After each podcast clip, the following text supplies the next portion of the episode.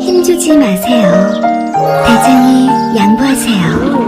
안짱아짱 열려있는 그 부드러운 미궁 대장사랑. 아무도 몰랐어요. 제가 벌써 사고 나온 걸. 안짱아짱 울려오는 배출의 카타르시스. 빅동의 추억. 미궁 대장사랑.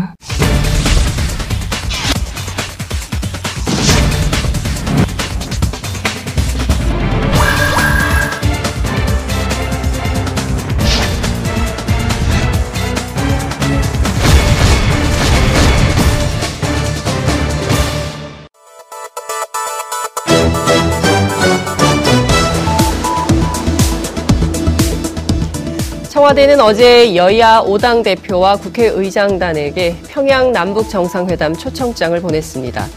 정의당과 평화당은 평화 앞에 여야가 없다면서 즉각 수락 의사를 밝혔지만 자유한국당과 바른미래당은 들러리를 선다면서 거부를 했지요. 문희상 국회의장 등 의장단도 정기국회 그리고 국제회의 참석을 이유로 거절을 했는데요. 아홉 가운데 여섯이 불참 의사를 밝힌 겁니다. 문재인 대통령은 오늘 아침 열린 국무회의에서 중차대한 민족사적 대의 앞에서 제발 당리 당략을 거두어 주시라 이렇게 당부를 했습니다. 보수 야당은 이번 평양 정상회담에서 나올 성과가 문재인 정부만의 공으로 돌아가지 않을까 걱정하고 있는 걸까요? 평양에 함께 가자 이렇게 했을 때는 모든 공을 문재인 정부만의 것으로 가져가지 않겠다는 뜻도 포함된 것은 아닐까요? 이러저러한 국내 정치의 셈법을 떠나서 100년 전 오늘을 생각한다면 우리 정치권이 지금 평양을 가네 마네 그걸로 한가하게 싸움을 하고 있을 때일까요? 민족의 운명이 걸린 거대한 폭풍우 앞에서 언제까지 내 탓 공방을 하면서 시간을 허비하시겠습니까? 참으로 옹졸한 정치가 아니고 무엇일까요? 제발 소탐 대실하지 않기를 바랍니다. 9월 11일 화요일 이슈파이터 출발합니다.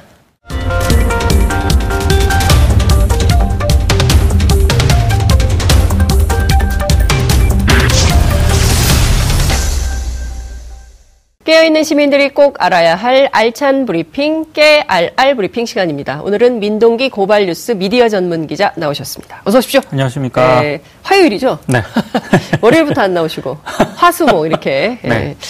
어, 사흘만 일하시는 건 아니죠? 아닙니다. 아, 네. 네. 모든 일을 다 하시고. 그런데 저는 조금 이해가 안 가는데 국회의장단이 말이죠? 네. 어, 문희상 의장은 여당 아닙니까? 그렇죠. 왜 안 갈까요, 평양에? 아, 저는 여당 출신인데도 안 간다는 그런 것보다는 네. 이 남북 정상회담이라는 어떤 여러 가지 의미가 있지 않습니까? 네. 상징적인 의미. 네. 근데 이렇게 대통령이 손을 제스처를 취했는데 네.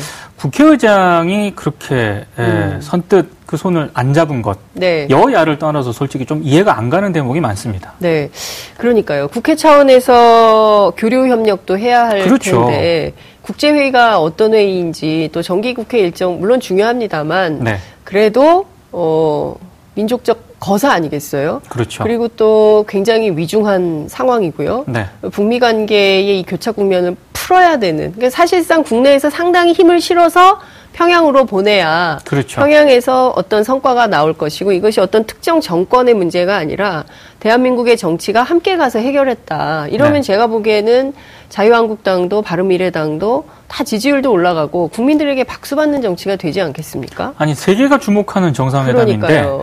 오히려 어, 대한민국 국회는 별로 주목을 하지 않는 것 같은 아, 좀 이상한 현상을 보고 있습니다. 그러니까 그 기자회견 을 통해서 알리고 미리 얘기 안 해줬다. 이거 예의범절에 어긋난다. 뭐 네. 이런 거 아니겠습니까? 네. 뭐 그랬을 수 있어요. 어, 왜 그랬는지도 모르겠어요. 전 청와대가 좀 미리 사전에 정치 작업을 했으면 어땠을까라는 생각이 좀 들고 그건 좀 아쉬움이긴 합니다만 네. 그럼에도 불구하고 어떤 대의를 생각하면 가야 되지 않겠습니까? 그렇죠. 예, 네. 저는 참 답답합니다. 그러니까 국민들을 좀 생각한다면 새로운 변화의 시대를 맞이해야 된다고 판단한다면 네. 거국적 차원에서 좀 해야 될 일은 해야 될 텐데 예의 범절 따지 때냐라는 네. 답답함이 듭니다. 자, 첫 번째 키워드 보겠습니다. 양심불량 증거인멸입니다. 저요? 저 안 했어요.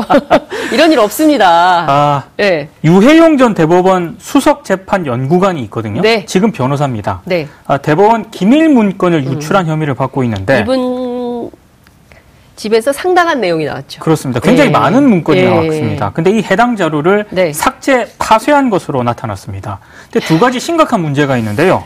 하나는 압수수색 영장을 검찰이 신청을 했거든요. 네. 근데 법원이 기각을 했는데 그렇죠. 그 사이에 이 문건이 파기가 됐다는 거고요. 네. 또 다른 문제점은 네. 유해용 전 연구관이 증거인멸을 하지 않겠다 이런 서약서를 검찰에 제출을 했는데 그러고도 예 문건을 파기했다는 겁니다. 약속을 안 지킨 거네요. 예, 그죠? 약속을 안 지킨 걸 떠나서 이래도 되는 것인가 사법부가 이런 네. 질문을 좀 던지고 싶습니다. 지금 말씀하신 양심불량, 네. 양심불량 증거인멸, 네. 이 문제 제기, 그러니까 유해용 전 대법원 수석 재판 연구관, 그냥 재판 연구관도 아니고 수석 재판 연구관이 네. 지금 자신의 혐의에 대해서는 인정을 합니까? 인정을 했습니다. 어... 그게 더 어이가 없습니다. 이게 왜냐하면 그 법원행정처하고 이 유전 연구관이 통화를 했거든요. 네, 네. 통화를 하면서 네. 대법원에서 반출한 문건 파일 출력물 등은 파쇄를 했고 음. 하드디스크는 분해를 해버렸다 이런 입장을 밝혔습니다. 그러니까 정말 야. 대놓고 자기가 증거인멸을 했다. 나는 이렇게 범죄를 저질렀다. 그렇습니다. 이렇게 인정을 한 셈인데요. 네. 이거를 솔직하다고 해야 될지 뻔뻔하고 해야 될 뻔뻔하다고 해야 될지는 잘 모르겠는데 네. 이걸 이렇게 단독으로 했을까라는 그런 음. 또 의심이 좀 들고 있습니다. 그러네요. 이 그 어쨌든 어, 법원 내부에서 네. 그러니까 소위 얘기하는 양승태 라인, 양승태 사법농단 세력들이 뭔가 논의를 해서 이렇게 처리하라라고 했을 가능성, 네. 뭐 그것도 배제하기 어렵다 이런 의혹을 제기를 하시는 건데요. 네. 어, 아무리 생각해도 상식적으로는 납득이 안 돼요. 사실은 이 유전 연구관이요. 네. 어떤 보고서를 빼돌렸느냐. 네.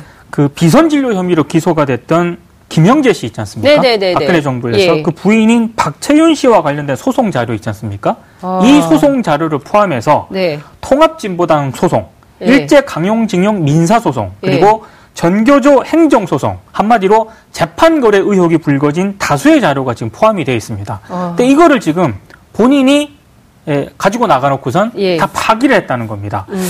어, 더 문제점은요. 네. 법원이 검찰이 그 세 번째 구속영장을 신청을 음. 했거든요. 네. 근데 두 번째 압수수색 영장을 지난 6일 기각을 했는데 네. 그러니까 검찰이 7일 음. 다시 이제 압수수색 영장을 신청을 합니다. 네. 근데 어제 이걸 다시 기각을 했거든요. 음. 근데 세 번이나 압수수색 영장을 신청을 했는데 사흘 동안 법원이 고민을 하다가 어제 기각을 했습니다. 이것도 사흘이 걸린 것도 좀 이례적인데 네. 어, 이 영, 기각을 하면서 나온 그 이유가 있지 않습니까? 네. 이 이유가 더 기가 막힙니다. 음흠. 매우 부적절한 행위이긴 하지만 죄가 되진 않는다. 이게 법원이 기각한 이유입니다. 아니 공문서를 들고 나온 거예요. 그렇습니다. 어? 전직 대법원 수석 재판 연구관이 그렇습니다. 어, 공문서를 갖고 나오면 일반인들이 그랬다면 민동기 기자가 그랬다면 긴급 체포. 아 그냥 그냥, 그냥 바로 그 자리에서 긴급 체포가 되는데 네. 에, 영장 압수수색 영장을 기각을 시켜놓고 네. 그 사이에 증거 인멸할 시간을 준 거 아니겠습니까? 그렇습니다. 그러나 검찰하고 약속을 해서 증거 인멸하지 않겠다라고 네. 서약까지 해놓고 네. 그 다음에 증거 인멸을 한 거죠. 그렇죠. 그러고 내가 증거 인멸을 했다. 네. 이분 잡아가야죠. 그러니까 그 기간 동안 네? 계속 법원은 압수수색 영장 기각을 하고 그러니까 이게 과연 혼자 했겠느냐라는 의심이 들고 음. 있는데 아니 혼자 하든 같이 하든 둘이 그렇죠. 하든 셋이 하든 네. 이 엄중한 사태에 대해서 저는 법원이 도대체 왜 이러는지 모르겠습니다. 김명수 대법원장이 도대체 무슨 생각인 거죠? 그 김명수 대법원장으로 일단 가기 전에요. 네. 이 박범석 서울중앙지법 영장전담 부장판사거든요. 예. 영장을 기각시킨 이 네, 판사가. 근데 이 박범석 판사가 네. 2014년 네. 문제의 유해용 전 연구관과 함께 네. 대법원 재판 연구관으로 근무를 했습니다. 아. 근데 영장을 기각을 했습니다. 아. 그래서 법조계에서는 봐주기구만요. 예, 스스로 영장 발부 심사를 회피했어야 하는 것 아니냐 이런 지금 비판이 제기가 되고 있습니다. 어제 이재화 변호사께서 네. 어, 거의 시리아 방송대국 수준으로 비판을 하고 가셨습니다. 네.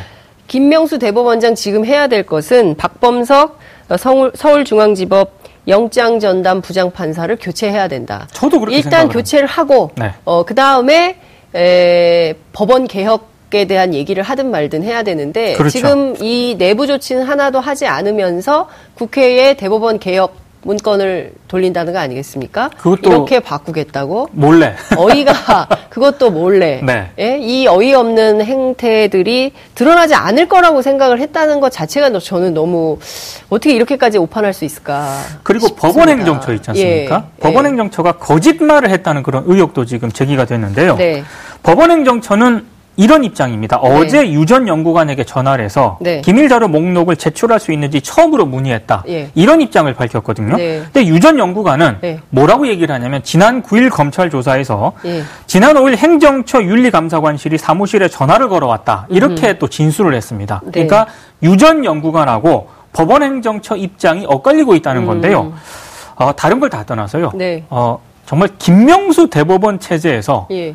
이런 자꾸 일이 자꾸 발생해도 되는 것인가? 이건 정말 근본적인 네. 질문을 좀 던져야 할 네, 상황인 것 같습니다. 어제 이제 전국 법관회의가 열렸고 네. 여기에서 법원행정처에 판사를 보내는 것을 제도를 아예 없애고 네. 이런 제도 개혁들은 나중에 해도 됩니다. 후순위로 해도 되고요. 당장 벌어지고 있는 사건에 대해서 최소한 검찰의 수사를 방해하지는 말아야 되는 거 아닙니까? 그렇습니다. 그런 맥락에서 윤석열 지검장이 굉장히 대노를 한 것 같아요. 네. 상식적으로 납득하기 어려운 증거 인멸 행위에 대해서 지위 고하를 막론하고 엄정한 책임을 묻겠다. 그걸 또 어제 기자들에게 네. 직접 얘기를 한 거 아닙니까? 중앙지검장이 직접 메시지를 보낸 네. 거거든요. 이 자체가 굉장히 이례적인 것이기 때문에 그만큼 사태를 심각하게 보고 있는 것 같습니다. 지금 그 영장 전담 부장판사에 대해서도 사법 처리 혹은 또 어, 뭐, 수사하겠다. 이런 뜻으로도 읽히고, 어제 이재화 변호사 그 얘기 했어요. 법 앞, 법대로 하겠다라는 맥락에는 다 네. 수사하겠다. 이런 네. 뜻이 포함된 거다.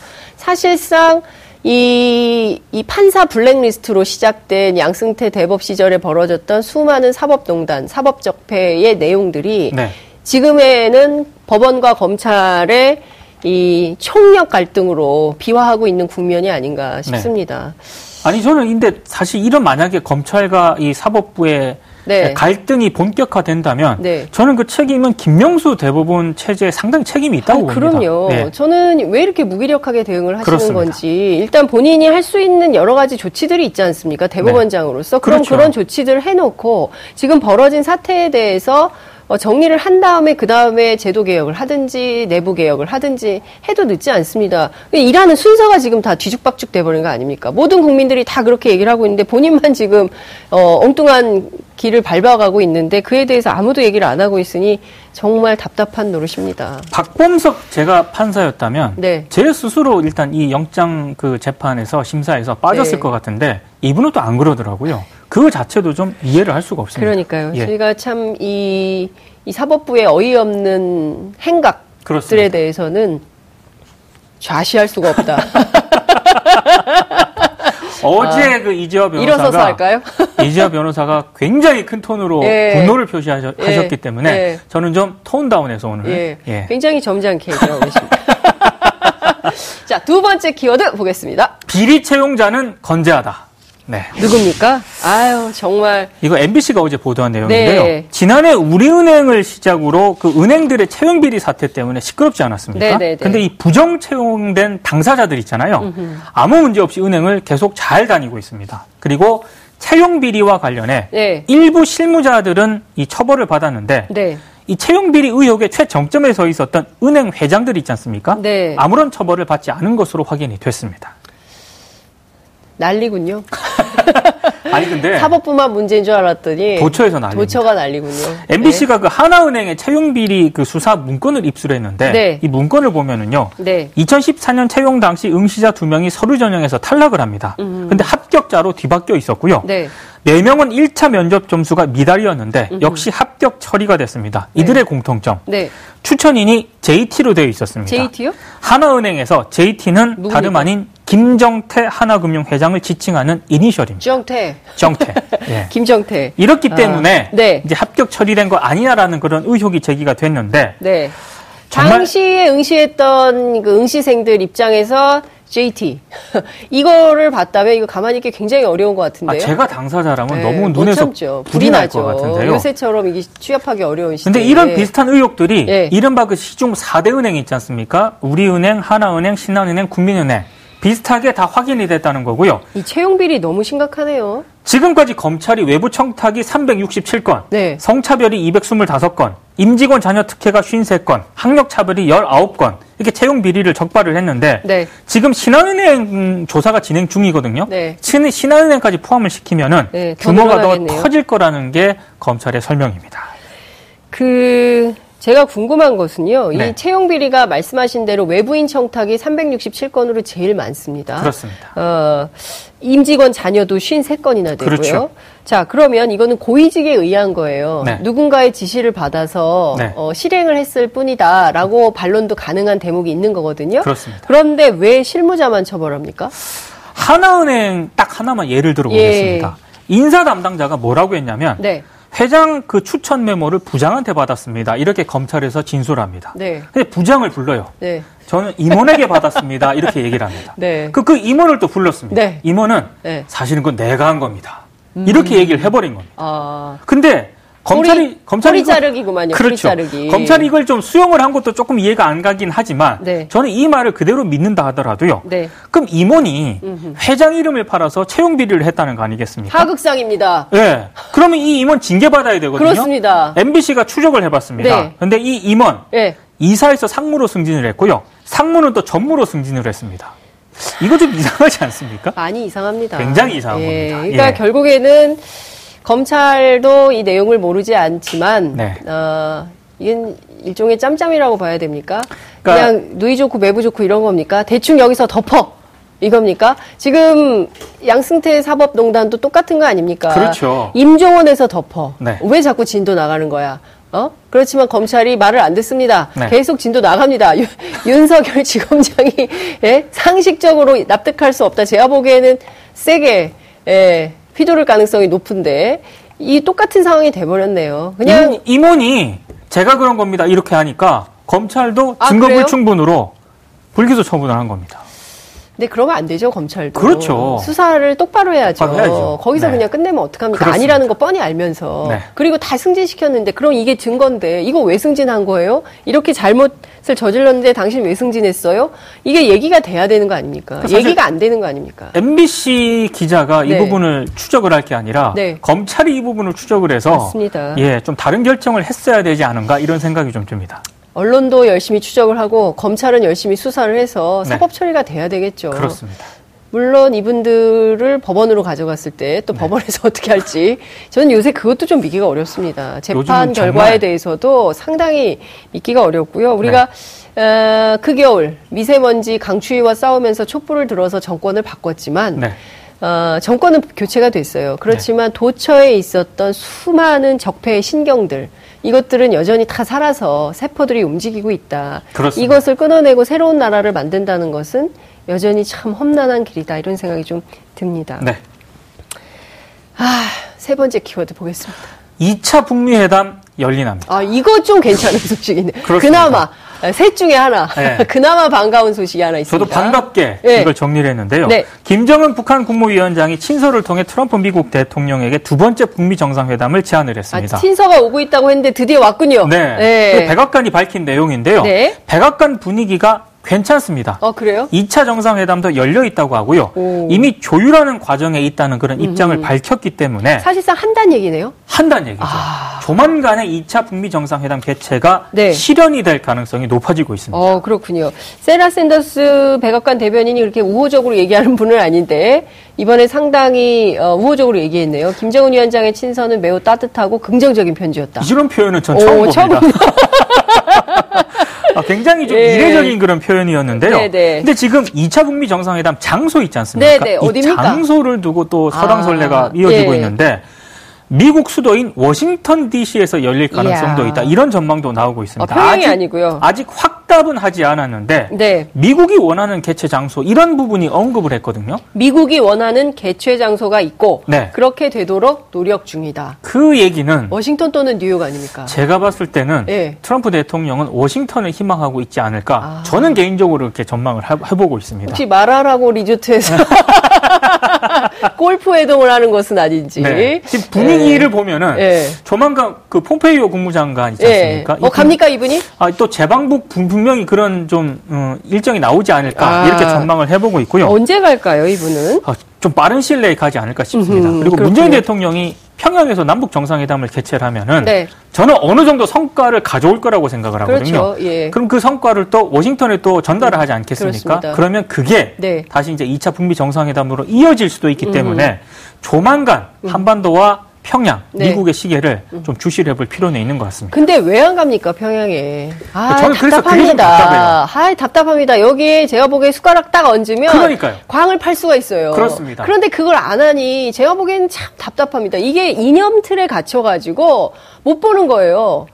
요30% 지지만 얻으면 이거 가지고 국회의원은 할 수 있으니까. 아니 저는 그래서 네? 너무 야, 답답한 거죠. 야당 입장에서 네. 뭐 김정은 위원장 만났을 때 네. 야당으로서 목소리 낼게 있으면 습니까? 낼 수도 있다고 아, 보거든요. 저도요. 그리고 저는 김정은 위원장이 야당이 제기하는 이슈들에 대해서 그거 같이 논의해 봅시다. 아, 그러니까요. 저는 그럴 것 같아요. 네. 예, 그러면 여기에서 소, 솔직히 그동안 한국 정치에서 한반도 정치에서 한 번도 보지 못했던 대타협 이런 것들이 나올 수가 있고 그 성과를 기반으로 해서 자신들의 정치적 역량을 훨씬 더 키워갈 수 있는 그렇죠. 건데 왜 안 갑니까? 그 너무 아, 안타깝습니다. 아, 정말 답답합니다. 그렇습니다. 자, 문정인 특보죠. 어, 한 달 20일 정도 남은 미국 중간 선거 전까지 김정은 위원장이 트럼프 대통령에게 큰 선물을 줄 수가 있다. 어제 또 이런 발언을 야. 했거든요. 네. 그러니까 아, 문정인 특보가 굉장히 또 미국 통이지 않습니까? 그렇습니다. 여러 가지 정보를 바탕으로 한 발언이라고 생각이 음. 되기 때문에 네. 굉장히 좀 주목을 해볼 필요가 있는데 그렇습니다. 국회가 너무 안타깝습니다. 그러니까 국회가 너무 안타까워요. 네. 어, 너무 우물한 개구리? 네. 라는 답답증이 듭니다. 어, 평양으로 시작을 해서 네. 워싱턴에서 2차 북미 정상회담이 있다면 네. 어, 그리고 나서 유엔 총회에 어, 우리 대통령, 미국 대통령 그리고 경우에 따라서 김정은 위원장이 만약에 선다면 네. 어, 어떻게 되는 겁니까? 아니, 그 저는 전혀 다른 한반도예요. 1년의 흐름이 예, 그렇게 갈 가능성이 거예요. 많다고 보거든요. 예, 그 흐름이 잡힌 거예요. 그렇습니다. 아... 이 흐름을 우리 국회가 네. 마지막이지만 한번 탔으면 좋겠습니다. 네. 이 흐름을 타셔야 된다. 네, 타야 됩니다. 네. 알겠습니다. 오늘 말씀 여기까지 듣겠습니다. 고맙습니다. 고맙습니다. 여러분들께서는 지금 생방송으로 진행하는 장윤선의 이슈파이터와 함께하고 계십니다. 오늘 방송 좋았나요? 방송에 대한 응원 이렇게 표현해주세요. 다운로드하기, 댓글 달기, 구독하기, 하트 주기. 더 좋은 방송을 위해 응원해주세요. 그리고 2부도 함께 해주세요.